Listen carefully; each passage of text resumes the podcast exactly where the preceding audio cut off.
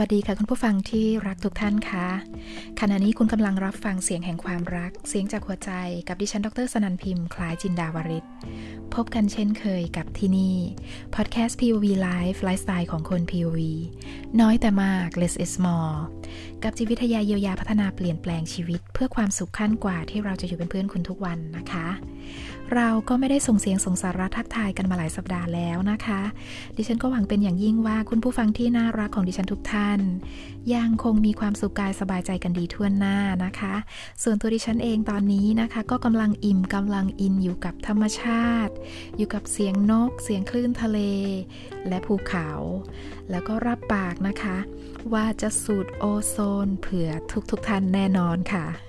วันนี้มีโอกาสทำคลิปเสียงฝากคุณผู้ฟังนะคะ เพราะว่าได้หยุดเรียนหนึ่งวัน และเหตุจากกิจกรรมในห้องเรียนที่กำลังเรียนอยู่บนเกาะพะงันเมื่อวานนะคะ ซึ่งมีกิจกรรม sharing แล้วก็ feedback กันในหลาย ๆ ประเด็น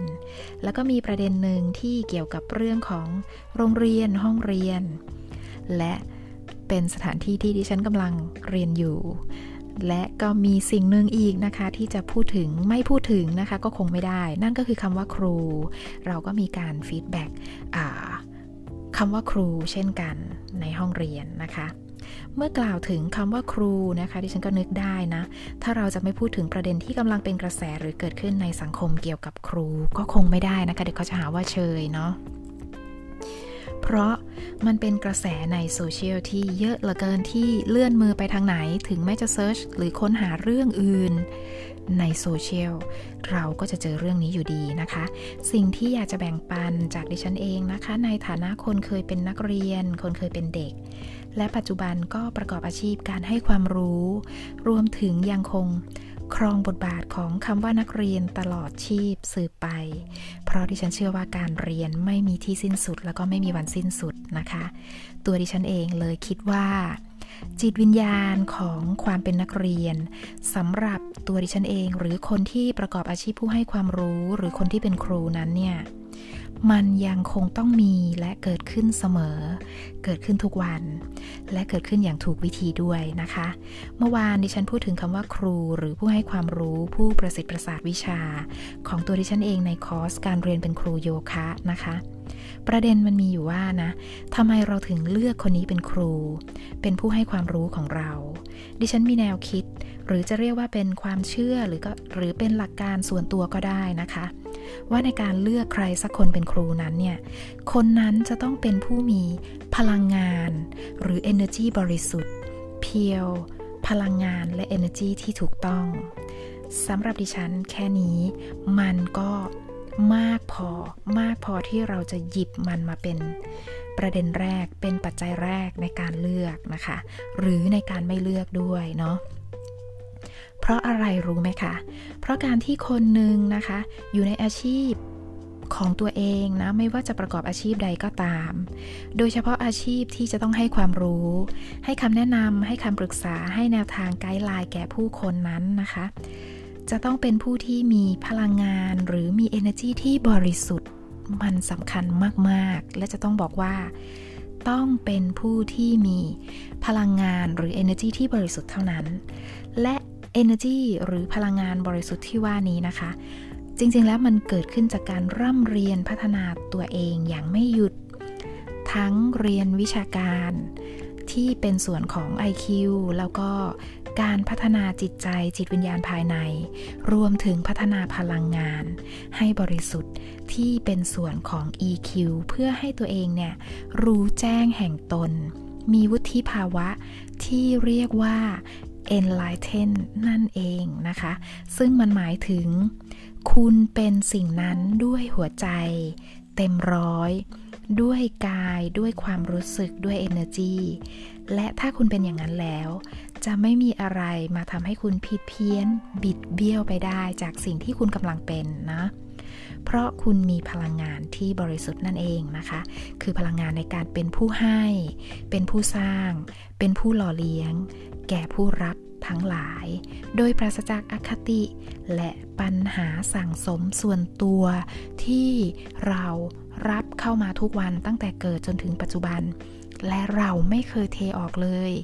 วิธีการที่ร่างกายหรือชีวิตมันจะเทออกก็คือ ออกมากับคำพูด ออกมากับปฏิกิริยาของเราเอง และที่สำคัญออกมากับอาชีพที่เราประกอบคือ action ที่เราทำในอาชีพของเราทุกวันนั่นแหละนะคะ ที่ดิฉันเลือก สกรีนและตัดสินใจครูของดิฉันนะคะ ดิฉันก็เลยจะต้องโฟกัสว่า ครูจะต้องเป็นผู้ที่มีเพียว energy หรือพลังภายในตนที่บริสุทธิ์เท่านั้น และเพียงพอนะคะสำหรับการเลือก ส่วนอย่างอื่นนะคะ อย่างอื่นที่เป็นองค์ความรู้เป็นประสบการณ์ เป็นทักษะต่างๆเนี่ย มันเป็นเพียงเรื่องพื้นฐาน ในการไปถึงระดับพลังงานที่บริสุทธิ์ที่ใช่ตามที่กล่าวมานะคะ ถ้าดิฉันเลือกครูจากประเด็นนี้ ดิฉันมั่นใจ เพราะว่าเป็นประสบการณ์โดยตรงด้วย ดิฉันจะไม่ผิดหวังไม่เสียใจไม่มีข้อกังขาใด ๆ ในการที่จะเข้าไปอยู่ในพื้นที่ใดพื้นที่หนึ่งเพื่อรับความรู้ แต่ถ้าดิฉันเลือกครูเพียงจากชื่อเสียง องค์ความรู้ องค์กร ทักษะ ประสบการณ์ แต่ไม่ดูความบริสุทธิ์ของพลังงาน ดิฉันอาจจะได้รับแนวปฏิบัติหรือแนวนำทางแบบเทาๆ บิดบิดเบี้ยวเบี้ยวเพียนเพียนซึ่งเป็นการนำทางของอีโก้ภายในทั้งสิ้นเนาะสำคัญไปกว่านั้นนะคะ ครูของดิฉันทุกคนที่ดิฉันได้เลือกเข้ามาในชีวิต คือครูจะต้องบอกว่าคือครูที่เรียนแล้วก็เติม แล้วก็เท ความรู้เข้ามาใหม่ ของเสียเก่าออกไปแบบไม่มีวันหยุด คือครูที่ไม่เคยหยุดการพัฒนาแบบทั้ง เทของเสียทิ้ง รับของดีเข้ามาใหม่ เพราะโลกมันเปลี่ยนทุกวัน สิ่งภายนอกมันเปลี่ยนทุกวัน เปลี่ยนพอๆกับสิ่งภายในเรา นั่นคือจิตใจที่เราเองเวลามันเปลี่ยนเนี่ยทุกวินาทีเรายังตามมันไม่ทันเลยนะคะ ดังนั้นเมื่อไรก็ตามนะคะ ที่เราหยุดพัฒนา หยุดเทของเสียออกจากร่างกาย หรือหยุดรับของดีๆ เข้ามาใหม่ เราก็จะขาดวุฒิภาวะภายใน แล้วก็กลายเป็นคนล้าหลังทางจิตใจทันที ล้าหลังทางกาย ล้าหลังภายนอกนี่มันไม่เท่าไหร่นะ แต่ล้าหลังภายในนี่สิคะ มันทำให้เราเนี่กลายเป็นคนจิตตกโดยไม่รู้ตัวนะคะ คำว่าจิตตกโดยไม่รู้ตัวก็อย่างที่เห็นเห็นที่เป็นข่าวในเรื่องของครูนั่นแหละนะคะ คือมันถูกครอบงำด้วยความมืด และมีการแสดงออกโดยที่ไม่รู้ตัว เพียงแต่เราใช้คำว่าไม่เจตนาเนี่ยมาเป็นตัวบังคำว่าไม่รู้ตัวของเราเองเนาะในขณะที่คนที่ประกอบอาชีพครูนะคะ ที่ต้องไปให้ข้อมูลให้ความรู้ไปส่งพลังงาน ส่งกระแส ออกไปยังนักเรียนไปยังผู้รับทุกวันเนี่ยผ่านคำพูด ผ่านกิริยาท่าทาง ผ่านการปฏิบัติตนของเรา สิ่งที่เราให้ออกไปนั้น มันเป็นสิ่งที่ล้วนเรียกว่าการปนเปื้อนทั้งสิ้น ถ้าเราไม่เคยเทของเสีย ที่เรารับเข้ามาทุกวันทิ้งออกจากชีวิตเราเลยนะคะ คุณผู้ฟังเห็นประเด็นใช่ไหมคะว่า ครูคือคนที่ต้องมีพลังงานบวก บริสุทธิ์แล้วก็ดีเท่านั้น ซึ่งสิ่งเหล่านี้เนี่ย มันเกิดจากการพัฒนาเรียนรู้ที่ใช่ แล้วก็ถูกต้อง มาถึงตรงนี้นะคะ หลายคนอาจจะคิดว่า อ้าวอย่างนี้นะ ถ้าฉันเป็นครูที่ฉันไม่เคยเทของเสียออกจากชีวิตฉันเลยอะ่ะ ฉันจะเป็นครูที่แย่ไหมอะ่ะ ฉันก็เป็นครูที่แย่เหรอ ในความเป็นจริงนะคะดิฉันจะบอกว่า ทุกคนเนี่ยทุกวันเจตนาทำความดีเพื่อผลลัพธ์ที่ดีอยู่แล้ว แต่กระบวนการหรือ action ที่มันเกิดขึ้น ก่อนที่มันจะกลายเป็นผลลัพธ์นั้นเนี่ย หลายอย่างมันเกิดขึ้นด้วยการถูกควบคุมจากอีโก้แล้วเราไม่รู้ตัวนะคะ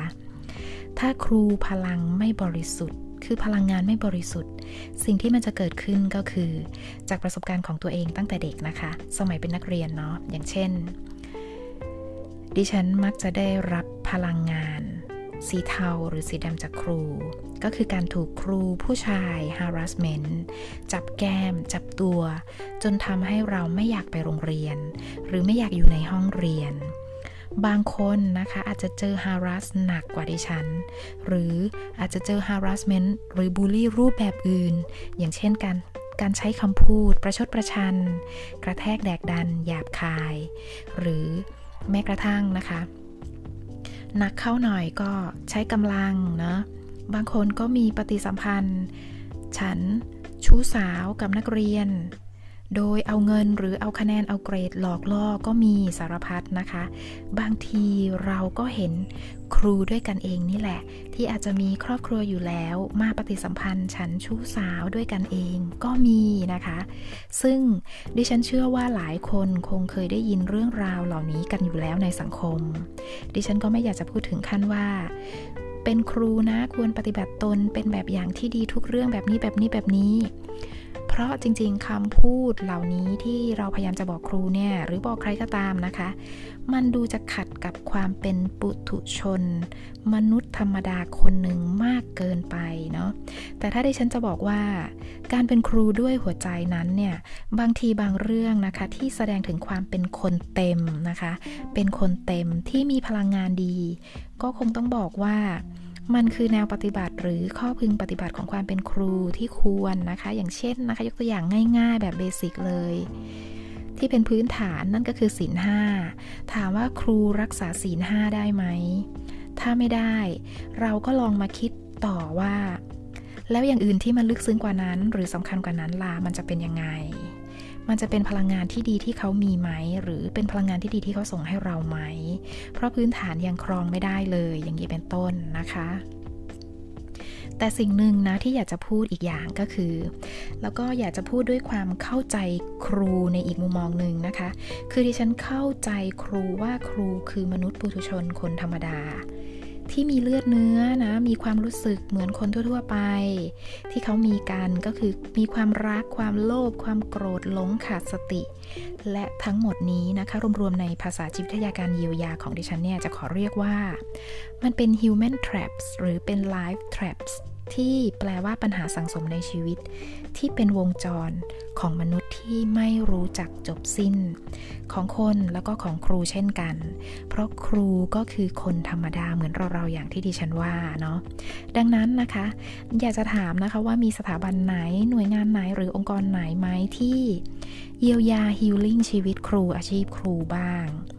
ซึ่งเป็นการยกระดับคุณภาพครูที่แท้จริงให้ครู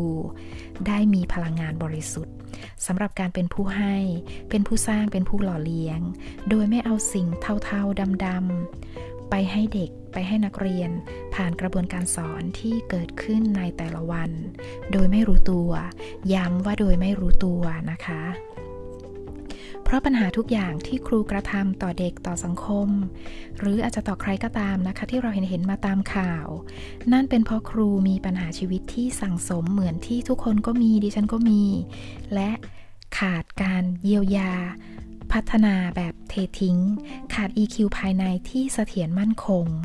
เราทุกคนรู้ว่าเราพัฒนา IQ กันเป็นวาเลนเป็นนกแก้วนกขุนทอง เพื่อพิสูจน์ว่าเรามีสมองที่ดีเท่าเทียมหรือมากกว่าคนอื่นนะคะ แต่เรื่องของจิตใจภายใน พลังงานของครู มีใครแตะบ้าง และแตะกันมากน้อยแค่ไหน แตะกันยังไง ดิฉันเชื่อว่า เต็มที่นะ เอาที่เห็นนะคะ ที่เคยทำวิจัยแบบเบาๆมานะ อาชีพครูได้รับการพัฒนา วิชาจิตวิทยา ความเป็นครูในระดับต้น ระดับกลางถึงระดับสูง ที่ไม่ได้เรียกว่าเป็น holistic healing หรือการพัฒนาเยียวยาแบบองค์รวม ที่มีการเยียวยาพัฒนาครูให้มี right and pure energy จริง ๆ สุดท้ายนะคะ ครูก็กลายเป็นมนุษย์ธรรมดาคนหนึ่งที่สังสมอะไรไว้ภายในชีวิตจิตใจมากมาย เหมือนเราๆโดยไม่มีใครรู้ เก็บกดมากกว่าคนอื่น มากกว่าอาชีพอื่น เพราะครูต้องอยู่ในกรอบมากกว่าอาชีพอื่นๆ ที่สำคัญนะคะทำงานก็หนักมากกว่าอาชีพอื่นก็ว่าได้นะคะ คำว่าตัวของตัวเองเป็น true self นั้น ไม่ต้องพูดถึงเลยนะ ตั้งแต่เรื่องของเวลาทำงานที่จะต้องเสียสละ ขึ้นรถรับส่งนักเรียนตั้งแต่เช้าตรู่ยันค่ำจนส่งนักเรียนคนสุดท้ายเข้าบ้าน ความรับผิดชอบมันมากทั้งในการสอนในห้องเรียน การบ้าน การต้อนรับตั้งแต่เช้า การพัฒนาคนหนึ่งคน การแต่งกายของครู กรอบความคิดและวิถีวิธีการทำงาน ครูถูกจำกัดหลายสิ่งหลายอย่างในชีวิตในอาชีพนะคะ ดังนั้นนะคะ ในบางคนที่มีปัญหาสั่งสมจากชีวิตส่วนตัวชีวิตครอบครัวที่บ้านด้วยแล้ว ประกอบกับการเก็บสั่งสมปัญหา ในอาชีพและการทำงานนะคะ ทางลงทางออกของอารมณ์ บูดบูดเน่าๆ เสียเสียที่สั่งสม ก็คงต้องออกมากับกิจวัตรประจำวันที่เราได้รู้ได้เห็นนั่นก็คือตามข่าวนั่นเองนะคะ เพราะระดับ EQ และปัญหาสั่งสมของครูเหล่านั้นเนี่ยเขาเรียกว่ามันเออจุกอกจุกคอหอย จนเข้าเขาเรียกว่า จนตัวเขาเองที่เป็นครูเนี่ยรักษาวุฒิภาวะของตนเองไว้ไม่ได้ รักษา EQ ไว้ไม่ได้ หรือเรียกว่าสติแตกนั่นเองนะคะ ทั้งที่แตกแบบรู้ตัวและไม่รู้ตัวที่ที่ฉันพูดมาทั้งหมดไม่ใช่เพื่อปกป้องครู แต่อยากให้ครูได้รับการพัฒนาแบบองค์รวม ทั้งที่เป็นความรู้ทางวิชาการที่เน้นกันอยู่แล้ว ที่ครูทุกคนเก่งกันอยู่แล้ว และนะคะอีกอย่างหนึ่งการพัฒนากาย ใจจิตวิญญาณ จะแบบเยียวยาด้วยวิธีการใดก็ตามนะ ครูจำเป็นต้องได้รับการพัฒนาแบบเทของเสียออกจากชีวิต เทของเสียออกจากอาชีพ เพื่อจะได้ไม่มีการสั่งสม และส่งต่อของเสียเหล่านั้น สู่เด็กนักเรียนสู่ผู้รับ เพื่อเป็นการปกป้องนักเรียนอย่างแท้จริง และที่สำคัญยังเป็นการดูแลปกป้องครูด้วยนะคะ ดังนั้นนะคะใครที่จะเลือกโรงเรียนให้ลูกนะ ถ้าทำได้นะคะ แล้วก็มีจริง ก็คงต้องเลือกดีๆ เลือกโรงเรียนที่ลงทุนกับครู ด้วยการพัฒนาครูแบบ ให้ครูได้เทของเสียในชีวิตทิ้ง ถ้าไม่ทำแบบนี้ ต่อให้โรงเรียน หรือองค์กรสถาบันต่างๆ พยายามที่จะอินพุตองค์ความรู้ดีๆ เพื่อการพัฒนาด้าน IQ ดีแค่ไหนเข้าไปให้กับครู เพื่อหวังว่า EQ จะดีขึ้น พัฒนา IQ เพื่อหวังว่า EQ จะดีขึ้น หวังว่าจิตวิญญาณจะดีขึ้น อย่างเช่นการอินพุตเรื่องขององค์ความรู้ศิลธรรม จริยธรรม การทำสมาธิจิตวิทยาครูหรืออะไรก็ตามนะคะ มันก็ยังคงเป็นระบบการพัฒนาแบบเทน้ำสะอาดใหม่ดีลงไปในแก้วน้ำเน่าน้ำเสีย หรือถ้าคิดว่า เทน้ำเสียออกจากแก้วหมดแล้วนะคะ แต่ไม่เคยขัดไม่เคยล้างทำความสะอาดแก้วใบนั้นเลย ไม่เคยฆ่าเชื้อเลย แก้วที่มีแต่คราบใครสกปรกดำเหม็น คุณจะเทน้ำใสใหม่เข้าไปกี่รอบ และไม่ว่าน้ำนั้นจะใสสะอาดดี ปราศจากโรคแค่ไหน น้ำมันก็ยังคงไม่สามารถสะอาดพอหรือสะอาดได้หรือไร้การปนเปื้อน เมื่ออยู่ในภาชนะที่มีการปนเปื้อนหรือไม่สะอาด และเมื่อเราดื่มเข้าไปแล้ว สิ่งปนเปื้อนแน่นอนค่ะ ก็ย่อมจะเข้าไปในร่างกาย และออกมากับ action ภายนอกที่มนุษย์มีอยู่ดีนะคะ แล้วก็ช่วงสุดท้ายนี้นะคะ องค์ความรู้และประสบการณ์แบบดิฉันในอาชีพที่ตนเองเป็นอยู่ ซึ่งเป็นอาชีพผู้ให้ความรู้และเปลี่ยนแปลงผู้คนเช่นกัน ก็คงจะแนะนำการแก้ปัญหาครูกับนักเรียนที่เกิดขึ้น ได้แค่เป็นการบอกเป็นการแนะนำนะคะ ว่าให้พัฒนายกระดับ ครูให้ถูกจุด แล้วจะทำให้ปัญหาลดลง คุณภาพเด็กสูงขึ้น คุณภาพชีวิตครูดีขึ้น ไม่รู้เหมือนกันนะว่า ตัวดิฉันเองกำลังบอกใคร แต่อยากให้ครูและคนที่อยู่ในอาชีพ ผู้ให้ความรู้ทุกคนได้รับการฮีลิ่งชีวิตตัวเอง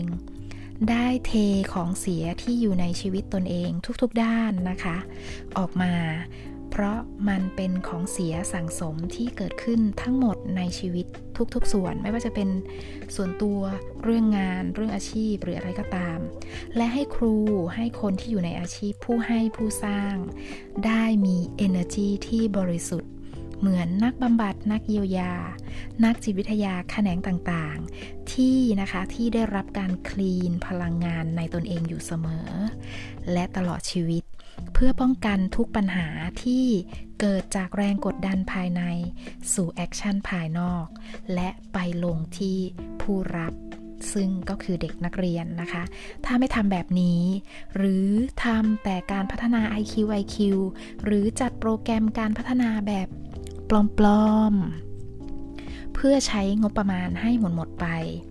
สิ่งที่จะเกิดขึ้นก็คืออาจจะหนักขึ้นหนักขึ้นเรื่อยๆ อย่างเช่น ครูสอนพัฒนาจิตวิญญาณเอง ที่ตัวเองต้องครอบครองอยู่กับพรหมจรรย์อันบริสุทธิ์ แต่สุดท้ายก็ลักลอบมีเพศสัมพันธ์กับผู้เรียนอย่างนี้